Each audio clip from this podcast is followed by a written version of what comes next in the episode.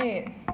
So I'll invite you, please, to rise for the gospel reading, which comes from Matthew chapter twenty-two, verses one through fourteen. Really hope I have my sermon in here. Once more, Jesus spoke to them in parables, saying, "The kingdom of heaven may be compared to a king who gave, who gave a wedding banquet for his son. He sent his slaves to call those who had been invited to the wedding banquet, but they would not come. Again, he sent other slaves, saying, 'Tell those who have been invited, look, I have prepared my dinner. My oxen and my fat calves have been slaughtered, and everything is ready. Come to the wedding banquet.' But they made light of it and went away, one to his farm, another to his business, while the rest seized his slaves, mistreated them, and killed them. The king was enraged. He sent his troops, destroyed those murderers, and burned their city. Then he said to his slaves, 'The wedding is ready, but those invited were not worthy. Go, therefore, into the main streets and invite everyone you find to the wedding banquet.' Those slaves went out into the streets and gathered all whom they found, both good and bad. So the wedding hall was filled with guests. But when the king came in to see the guests, he noticed a man there who was not wearing a wedding robe. And he said to him, 'Friend, how did you get in here without a wedding robe?' And he was speechless. Then the king said to the attendants, 'Bind him hand and foot and throw him into the outer darkness, where there will be weeping and gnashing of teeth. For many are called, but few are chosen.'" The gospel, oh, the word of God, word of life. Thanks be to God. Please be seated. I did not include it in here. I was getting ready for next week, and I forgot about this week. Doo-doo-doo-doo. Oh, my goodness. There we are. Sorry. So once again, we have a parable that makes us squirm a little. Last week, we heard the parable of the landowner who set up the vineyard and then hired landless tenants to do the work. And when the harvest time came, he sent his slaves to collect his proceeds. Only the tenants killed the slaves and eventually the son. When asked what the landowner should do, the priests and Pharisees said that he should kill the wicked tenants and place worthy tenants in their place. And instead of confirming their response, Jesus reminded them that God works counter to what we think, making what is rejected the cornerstone and foundation to the building of faith. And the leaders were shocked. Today, once again, we have another shocking parable, and I wonder if we have learned anything from last week. What will factor into our understanding and interpretation of Jesus' words today? Well, if we take the parable at face value and interpret it classically, we'll put God as the king and Jesus as the son, because, of course, all parabolic authoritarian males are God, and all parabolic sons must be Jesus. And the king prepares the wedding and tells all the invitees that it is ready. You see, weddings weren't a save-the-date kind of event in that time. Instead, the couple would announce their engagement and then begin all the preparations to be married. And those preparations could include building their lodgings, as well as raising the animals in anticipation of the sacrifice and the meal. So whenever everything had been completed, then the servants would be sent out to tell everyone that the party was ready and now they can gather and eat. And the people would drop everything to celebrate with their friends this new chapter in the life of the couple. Only in this case, no one was interested in going. And this isn't just any wedding. This is the king's son. This is a big deal. To deny this wedding meant denying the king. This wasn't just a social faux pas. This was a political rebellion. No one denies the king. And when he sends the second batch of slaves, while some of the people go back to their work, some stay and kill the slaves. And in retaliation, the king annihilates the whole city and all of its inhabitants. Now, traditionally, we assume that these first invitees were, again, the Jews who denied Jesus as Christ. They killed the faithful and the prophets, so God removed the promise from them and sent for the lowly, undeserving Gentiles who resided on the margins. In those days, when people attending a wedding, attended a wedding, the host would provide robes to place over their everyday clothes. So there was apparently no reason that anybody would not be dressed appropriately. And yet, one person did not wear the celebratory robes of the wedding feast.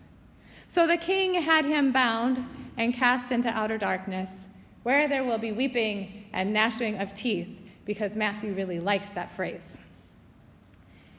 So I'm wondering, is this the kind of God we lift up? One who is vengeful?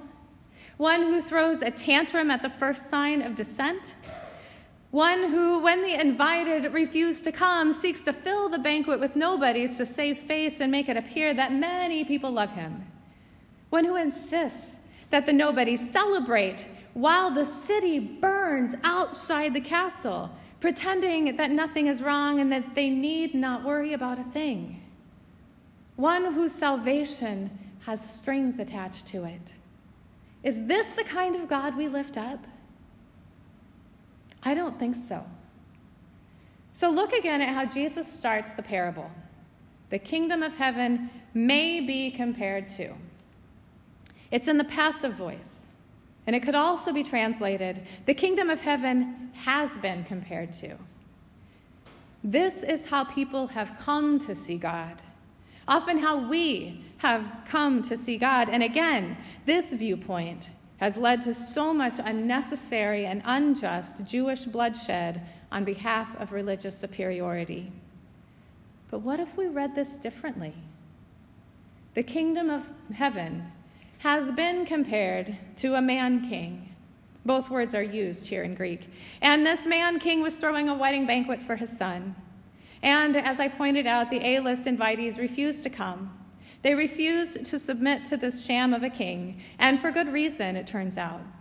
He has a short fuse and a violent temper, and he can't abide being seen as wrong or unpopular. Jesus' audience would have noticed connections to their narcissist king, Herod. And the priests and the Pharisees weren't just religious leaders.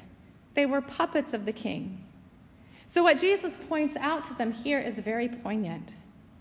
And Matthew's audience would have made the connection to Domitian, the tyrant Roman Empire who insisted on being called Son of God, not just a man-king.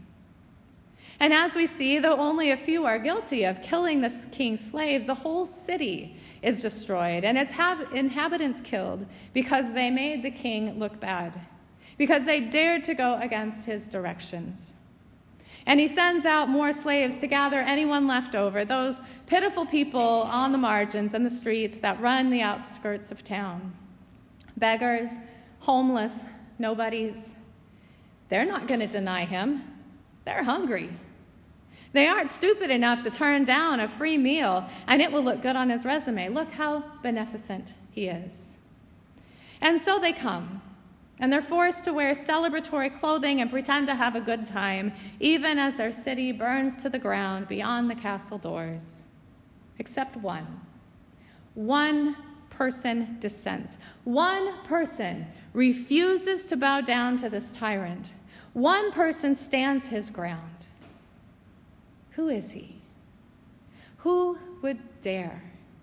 Who could possibly stand up to this man-king? Whoever he is, he is bound and thrown out, supposedly to death and worse. Who do you suppose he was?